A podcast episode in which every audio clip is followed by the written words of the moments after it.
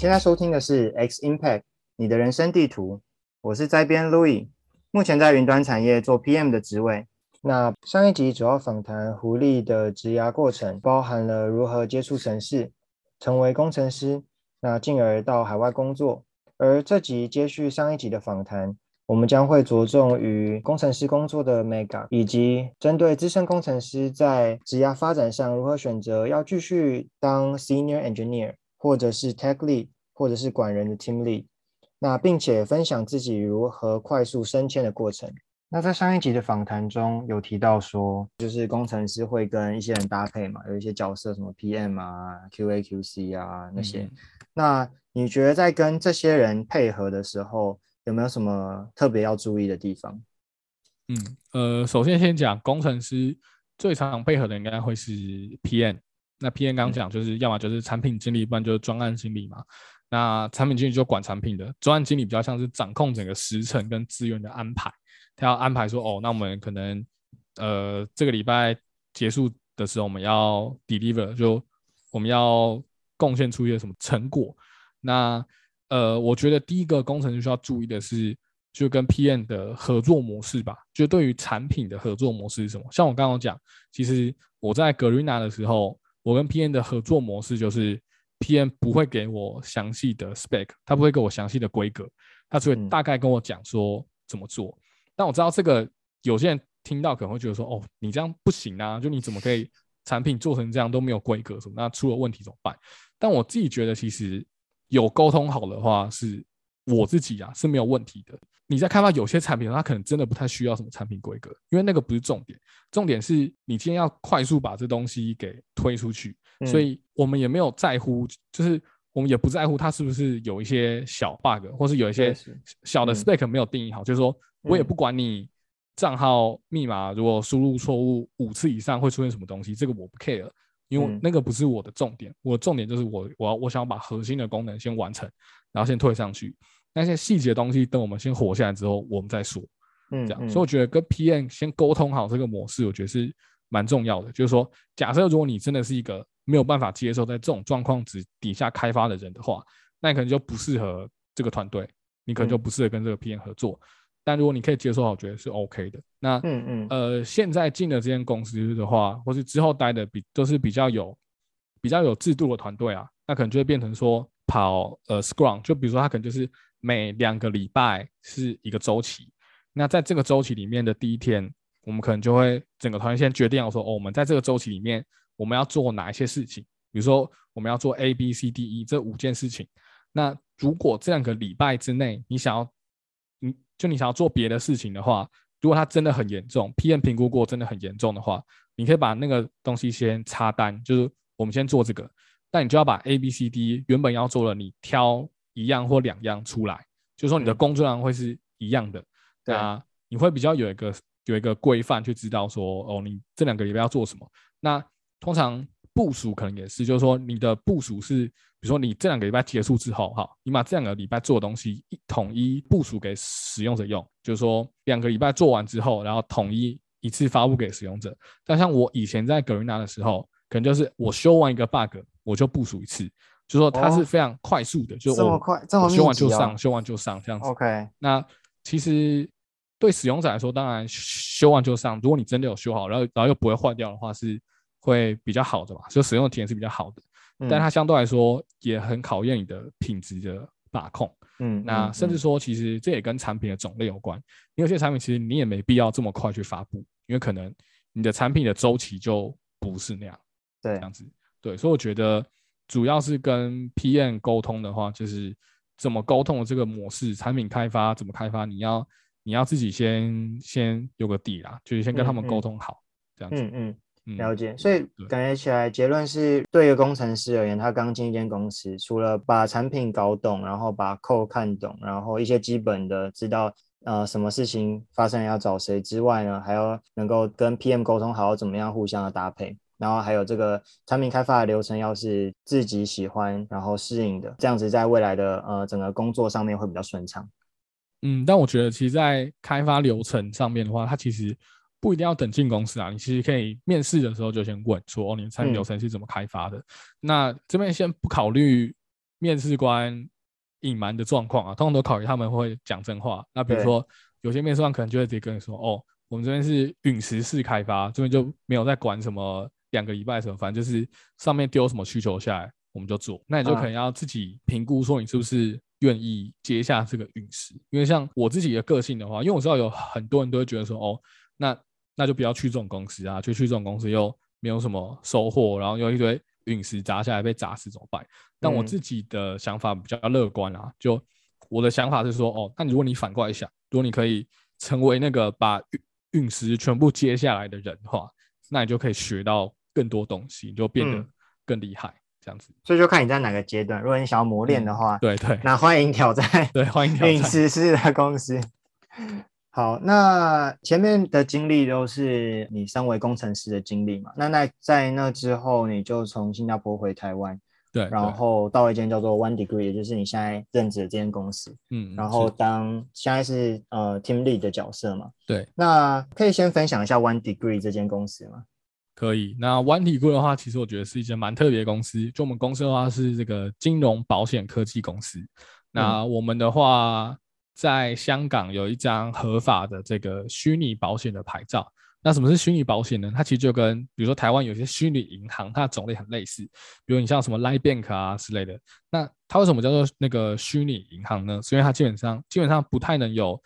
它不能有实体的业务，就它不能有实体业务去给你推销一些东西。那可能也不能有一些实体的据点。但这个我不太确定啊。就比如说我记得什么网道银行就有，但是它可能不是纯。纯虚拟的，就就是说纯网银这种东西，它可能不能有实体据点，或者是不能有实体的业务去推销。那纯保险也类似，就我们不能有一些实体的保险业务去进行一些贩售的活动，我们的东西都要在线上，所以我们就会有一个这个卖保险的这个平台，卖保险的网站。那比如在香港的话，我们目前卖的是宠物险跟一些重大疾病保险等等相关之类的，你就可以直接在网络上买保险。那申请理赔啊什么，那也全部都是在线上完成，就基本上你不用接触到任何的任何的 sales 啊或是人什么之类。那但如果你有问题，你还是可以找到客服啦。但跟客服都是以电话或是 email 相关的方式联络。那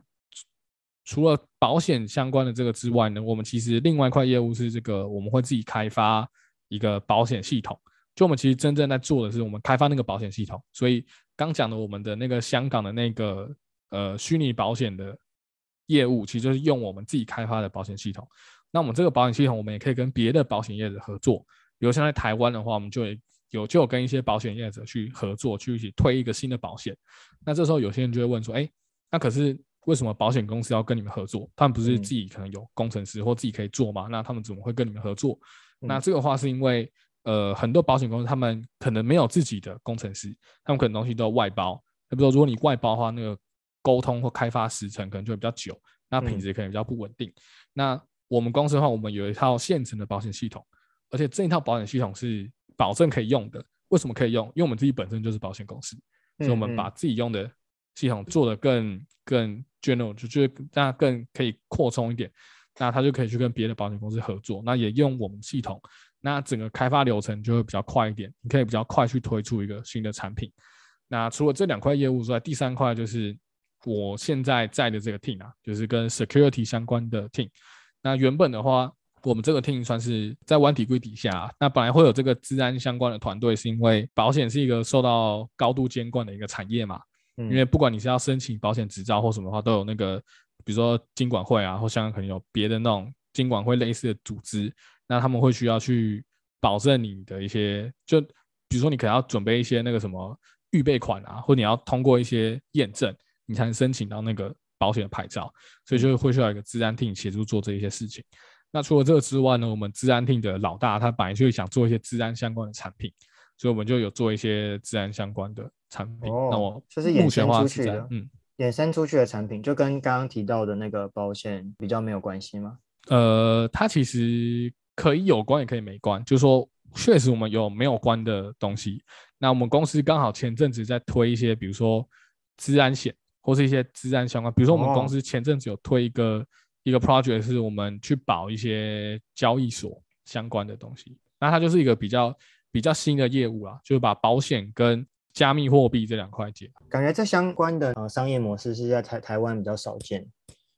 对，可能是因为因为台湾不能有，就是台湾目前没有纯网络保险这件事情，它是没有牌照可以申请的，所以你不能做这件事情。所以你们在台湾做的比较像是你刚刚说的，就是建构这个系统，然后跟跟台湾的保险险业者合作合作。OK 对 OK，对理解理解。然后你在这间公司因为是担任 team lead 嘛，跟之前身为工程师都不太一样。你觉得这两个角色差异在哪？以及就是如果今天有个工程师，那他变得比较资深了之后，他要怎么样去判断跟决定自己适合继续走工程师这条路，变成一个很专业然后技术很强的资深工程师，还是往管理职这边走？这一块的话，我先从一个地方开始谈哈，就是说，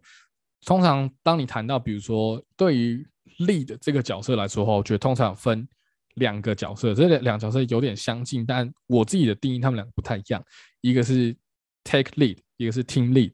那比如说像我之前其实，在新加坡上一间在 ETGO 就那间做餐厅定位网站的时候，其实后来是变成 front end 的 tech lead。那我觉得像 tech lead，它其实就比较偏技术上的一个领导者，就是说可能比如说你的主管或是一些后端的东西要找你，可能都会找你讨论说，哦，那你们前前端是不是可以做到这件事情？那需要时间可能是多久？就我会需要去负责前端这个 team 的一些。资源的安排，对于人的发展，可能就不是我管，可能是我的主管管。所以，比如像是可能会有一些 one on one，就比如说跟主管一对一的谈话，one on one 这东西也是我到新加坡的时候才知道有这东西。我之前在台湾的时候好像也没有经历过。那 on one 就是比如说可能每一个礼拜、两个礼拜或每每个月，就看公司频率不一样啦，就你的主管会找你一对一聊一些东西，比如说最近怎么样啊，然后知道一些你的状况。这样，那比如说像我在新加坡的时候，万万通常都是由我主管跟他们做，所以其实，在人的这一块的话，我没有管那么多，都一些技术上的。那现在在湾体柜的话，做的就是有包含人的这个部分。那我觉得，比如像刚刚讲 tech lead 的话，它就是比较多技术上的东西吧，它就变成说你就是这个团队的技术负责人。那有有什么东西要找你这个团队谈的，都会找你这样子。那像听力的话，你就是这个团队的负责人。如果又没有别的 tech lead 角色的话，你就是听力兼 tech lead 嘛，就是说，嗯，这个团队的技术也归你管，人也归你管，资源也归你管。所以基本上这个团队的人的资源怎么安排啊？然后你的技术上的问题怎么去设计一个解决方案啊？其实都是你自己决定的。那我觉得他跟以往工程师不同的角色，是因为你工程师其实基本上你就是一个。通我们叫做独立贡献者，就是那个 individual contributor，简称 IC，就说你就是一个独立贡献者，你就是你就是做好自己的事情，就说哦，今天呃 PM 或或主管交付一个任务给你，就把这个任务做好做完，这样子，那基本上你就算是达到你的职责了。嗯，那比如那像管理职的话，它就比较需要说，你需要以团队的面向去思考，就说你要想到的是整个团队怎么样去进步，或者说你在安排一些资源的时候，你可能要想到是整个团队的东西，你可能就不能只看你个人，所以我觉得它算是一个比较不一样的东西。那呃，以工程师来说的话，其实在一些国外的大公司，他们基本上你走到一个 level 之后，会分成两条路，其中一条就是你继续往这个 individual contributor 这个方向走，你就是一直都是往这方向走，你可能就是技术越做越深啊，然后一直做技术相关，你就都不用变成管理职。另外一条蛋就是管理职嘛，就是 manager 啊什么之类，就是你就是一直往管理职走。那两条路你可以选，所以你不一定要当管理职。可是我觉得以台湾来说的话，似乎大部分的公司比较没有这个选项，因为他可能也不太需要你一直做，就他们东西可能也没有复杂到你会需要去变成什么研研究员或什么之类，可能没有复杂到这样子。所以大部分的，还是你到一个 level，你就要决定说，哦，你是不是要往管理职走。那你如果没有往管理职走，你可能就会卡在技术的那方，可能就会以职业上比较上不去。那这部分的话，我觉得也是看个人啊，看个人。我是建议大家，如果不排斥管理的话，可以先去试试看嘛，试试看之后，你才知道说自己是不是喜欢这个职位。那说不定一次成主顾嘛。那如果你你你，如果你不喜欢，你也可以再退回来做，就是一般工程师的这个岗位。嗯嗯嗯，哎，那刚刚有提到 team lead 跟 tech lead 这两个角色会需要 coding 吗？还是他就是叫他团队的人写程式就好了？哦，我觉得这也是要看不同团队。基本上，tech lead 的话，应该还是要 coding 嘛，毕竟他是负责技术相关的。哦，这样可能会做一些分工嘛，就是一些可能比较难，还是什么整个架构性的东西。对啊，可能会我自己的想象，他可能会比较偏架构性的东西，他把整个大架构先弄好，那剩下细节，比如说修 bug 什么，那个就不是他，那可能就是别人去做。嗯，这样子。那呃，听力的话，以我现在自己来说，我还是要下去写一些东西啊。但如果你是团队在更大的话，那你可能就没有时间让你写那些东西，或者说以公司来说，你的价值不应该是在那一块，你的价值是你身为一个 team 的主管的价值，而不是写扣。就写扣大家都可以写，虽然有些人写的好，有些人写的不好，但比让你底下的资深工程师去写的话，你可能也不会好的比他多多少。那你的时间应该重点贡献在团队相关的东西。嗯嗯嗯，因为现在身为 team lead 嘛，那就是可能每年都要做 performance review 啊，然后或者是要 hire 人的时候，那就会底下可能会分，就是有之前跟资深的工程师。对，那你对之前跟资深工程师会有什么不一样的期望吗？好，那呃，先讲资深工程师嘛。那资深工程师一个比较基本，就是你需要有一个可以独立完成这个工作相关事项的这个能力嘛。就比如说我今天交给一项任务，那也就可以，那我期待中可能就可以。自己，然后把它做完，然后做完的那个品质又不错，然后在时间内交付完成。比如说，可能要去研究一些东西啊，那你是 OK 的，你可以实际去看。那可能 Junior 就比较没有办，他可能需要你去给予他一些协助，比如可能查一查，或者说哦这边卡住了，或者他这边看不懂，或这边花很久。那 Senior 可能就会去帮忙协，去帮忙协助他嘛。所以对 Senior 来说，我觉得一个比较基本的就是他可以独立工作，然后就是。有这种独当一面的感觉，就是说你会很放心的把事情交给他，然后他就会帮你办好办完。那 Junior 的话，就是会需要别人给他一些协助，这样子，所以我觉得这是最主要的差异。哎，那我知道你们都有这个 Code Review 这个环节嘛？对，所以在写完程式之后会互相看。那 Senior Engineer 他写的东西也会需要其他人帮他看吗？呃，通常还是会给大家看，就因为比如说。假设 team 里面有别的 senior 的话，那当然是互相看嘛。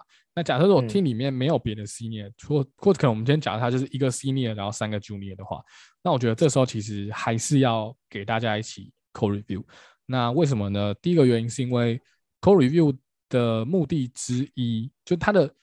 就是帮别人看他的 code 的品质，确实是一个目的。那还有另外一个目的是了解其他人在做什么事情。嗯，所以其实你今天给别人看 code，你也是。一方面让其他人了解说，哦，你今天做什么事情。那同时，如果你真的写的比较好的话，对他们来说，他们也是在学习嘛。就你也是透过扣让他们看到说，哦，怎么样可以写比较好。那也有些资深工程师，他也不一定是不会犯错嘛。就比如说像我，就有时候可能也会写出一些有些 bug 没有看到。那这时候 junior 工程师也可以去修正我的行为嘛。就不是说资深工程师就一定是每次做事都比 junior 好，他只是平均上来说，他更可靠、更稳定。但还是会有些突，还还是会有些突锤的时候，那这时候大家就是互相帮忙，互相成长。了解。刚刚有提到 performance review，那你会怎么样去衡量你团队的绩效？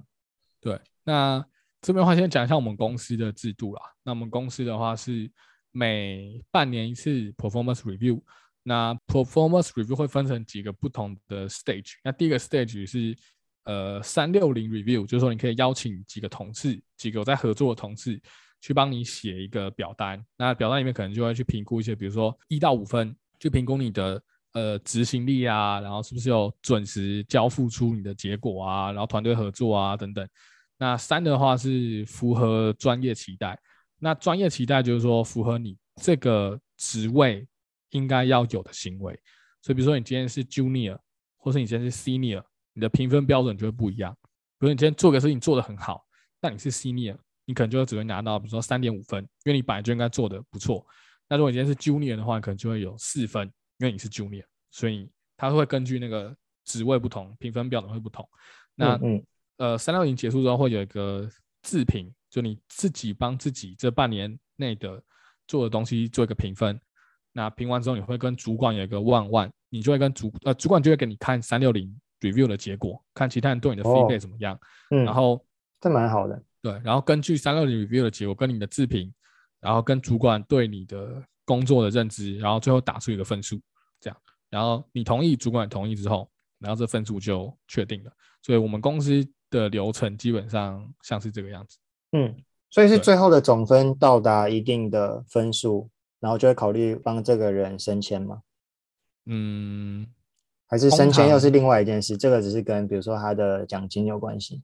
通常算是啊，就是说你可能比较高分的话，会比较有机会升迁。那升迁的话，还是会额外再看，因为比如说，呃，有些公司可能会有一些规定说，哦，你可能这个团队有几个名额或什么的，那你就没有嗯办法每个人都让他们升迁嘛。嗯嗯通常都是我们觉得哦，他 OK 了，他做的不错，然后可能就会跟主管提说，哦，我觉得这个人可以升上去。那最后有没有升，还是会由公司那边来决定。，OK OK，对对。理解。那对你来说，就是之前有跟很多个主管合作，那现在身为主管，那你觉得怎么样是一个好的 team lead？嗯，我觉得好的听力的话，因为毕竟有些是比较出来的嘛，那可能嗯对有些人来说，好的听力可能就是你不要怎么管他，就你不要帮到忙，可能就是好的听力了。就可能像我以前在新加坡的主管，他可能也不会太介入我在做什么，他可能也不会很频繁的找我 one on one 什么的，但嗯他也不会阻止我做一些事情，就自由度很高啦。那我自己觉得，一个好听力应该要在你有一些问题的时候，给你可以给你一些建议。他不一定要能直接解答，但他至少会试着去帮你做一些事情。比如说，假设你今天跟他说：“哦，我想要在呃工作上去精进某一个方面的能力。”那他可能就会试着帮你去找说：“哦，是不是工作上有这个机会可以让你去碰到一些这些东西？”比如嗯说你嗯今天做的是一个呃 to C 的产品，是一个对消费者的产品，嗯但你但你没有做过 to B 的产品，你没有做过那种对公司的产品，你想做做看看差在哪里？那跟他提，他就会尽量去帮你找有没有这个机会可以去做这件事情。嗯所以我觉得会给你一些资源。那我自己以前有碰过不错的听力，是他可能在看你做的事情的时候，会以你这个事情可以怎么样去帮助你的履历的这个出发点去思考。嗯比如嗯说，好，那今天假设你做这个事情之后，那假设你有一天从这边离职了，那你的履历上你你做的这个工作项目是不是有加分？比如说你可能只是单纯的修修 bug 的话，可能就没有加那么多分。但如果你今天修的 bug 是一个比较严重的，或者说你今天开发这个功能是整个功能都是你开发，整个模组都是你开发的，它的 impact 就比较大嘛，它的影响力比较大，所以可嗯能就是对职涯来说是比较加分的。所以他就会从这个出发点去想说，哦，那应该要让你们去做一些什么事情。就我知道有有些主管他可能会，他可能会把一些比较大的事、比较重要的事情都揽到自己身上做，因为他觉得说，哦，这个可能我来做最好啊，那我来做就是对我自己也比较有帮助啊，那可能让那些 junior 可能就是做一些很细小、很琐碎的事情。嗯那我觉得像这个东西，其实就对 junior 的职业发展来说没有到特别好。嗯嗯嗯，他可能有些人的能力是可以再多承担一些东西的。对，啊以我之前碰到主管，他可能就会愿意让你多承担一些去试试看。那如果你有能力，当然当然是很好。那反正如果没有的话，他再帮你善后。嗯嗯。嗯所以理想上的话，好的主管就是像你刚刚提到，能够去帮他的下属成长嘛。那感觉嗯对从另外一个层面来讲，身为工程师的话，他也要能够就是跟主管去说他未来想要往哪方向发展，或者是他觉得他欠欠缺了什么，那也才能够获得相对应，就才有可能去获得相对应的帮助。对对，我觉得这个东西是双向的啦，就是说，嗯嗯主就是主管大概有这个义务要帮助他底下的团队整个变好嘛，就整个就把整个团队带起来，然后让大家每个人都变得更好。那相对来说，身为底下的 team member，身为一个成员，那你你如果能跟主管沟通说你希望往哪个方向走的话，主管也会更知道该怎么去帮助你。嗯嗯嗯。嗯，对，OK，那嗯，最后就是因为就是回顾了一下你的这整个职涯历程，那可以看到说，其实呃你在短短几年之内就从呃工程师变成主管，那蛮好奇，你觉得是以什么样的特质让你能够这样快速的往上爬呢？嗯，首先第一个，我觉得以工程师来说的话，技术还是蛮重要的啊，就是你你还是要有一定的技术能力嘛。就你其实不太可能直接从 junior 工程师就直接变一个听力，除非除非你待的是很小的新创，然后人都走光了，不然的话基本上也不太会有这个机会。那是不太健康。嗯，对，因为我觉得这样不太健康，因为你能力还没到那边，就变成说你很多东西其实你也不知道在干嘛，那你自己可能会当的比较心虚，对，那可能也不是一个很好的现象。那我自己觉得，除了技术之外的话，沟通能力当然也是一点嘛。就说沟通，当然大家都会沟通，但我相信大家一定都有碰过那种几个人开会，然后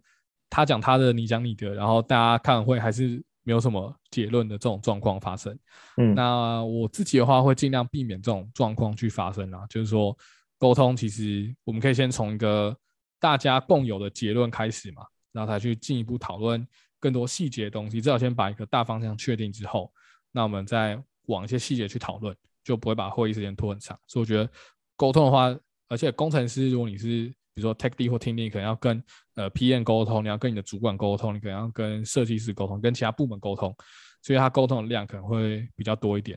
那还有一个是，你可能做一件事情的时候会以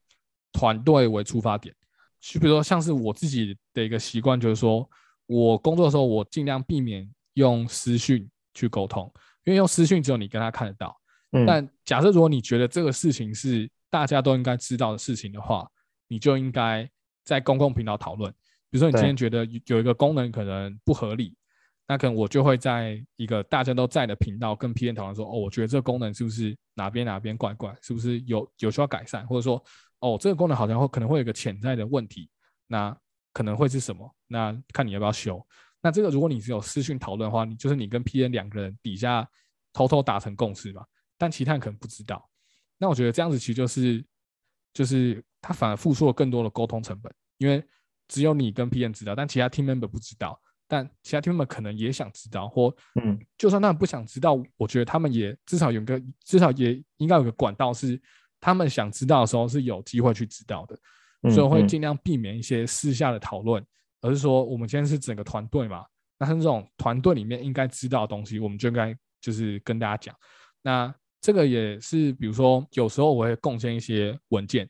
那那些文件可能也没人叫我写，但我觉得写会对团队来说会更好。嗯，对，像比如说，呃，我之前进湾体柜的时候，被一大堆保险名词轰炸，因为保险这一块真的是太多专太多专有名词了。如果有买过保单，可能就会知道，你有什么保险人、什么被被保险人、要保人，然后还有什么被保标的，然后还有一些理赔相关很多有的没的的东西，然后。那个东西的话，就是一开始进去的时候我也都不懂，然后我都自己上网查。那你要问的话，当然也可以，但你可能不太会直接去，就是比如说坐在 PM 旁边两个小时，然后只问他这些名词解释。所以我后来就是大概进去半年、一年之后，我就自己整理了一份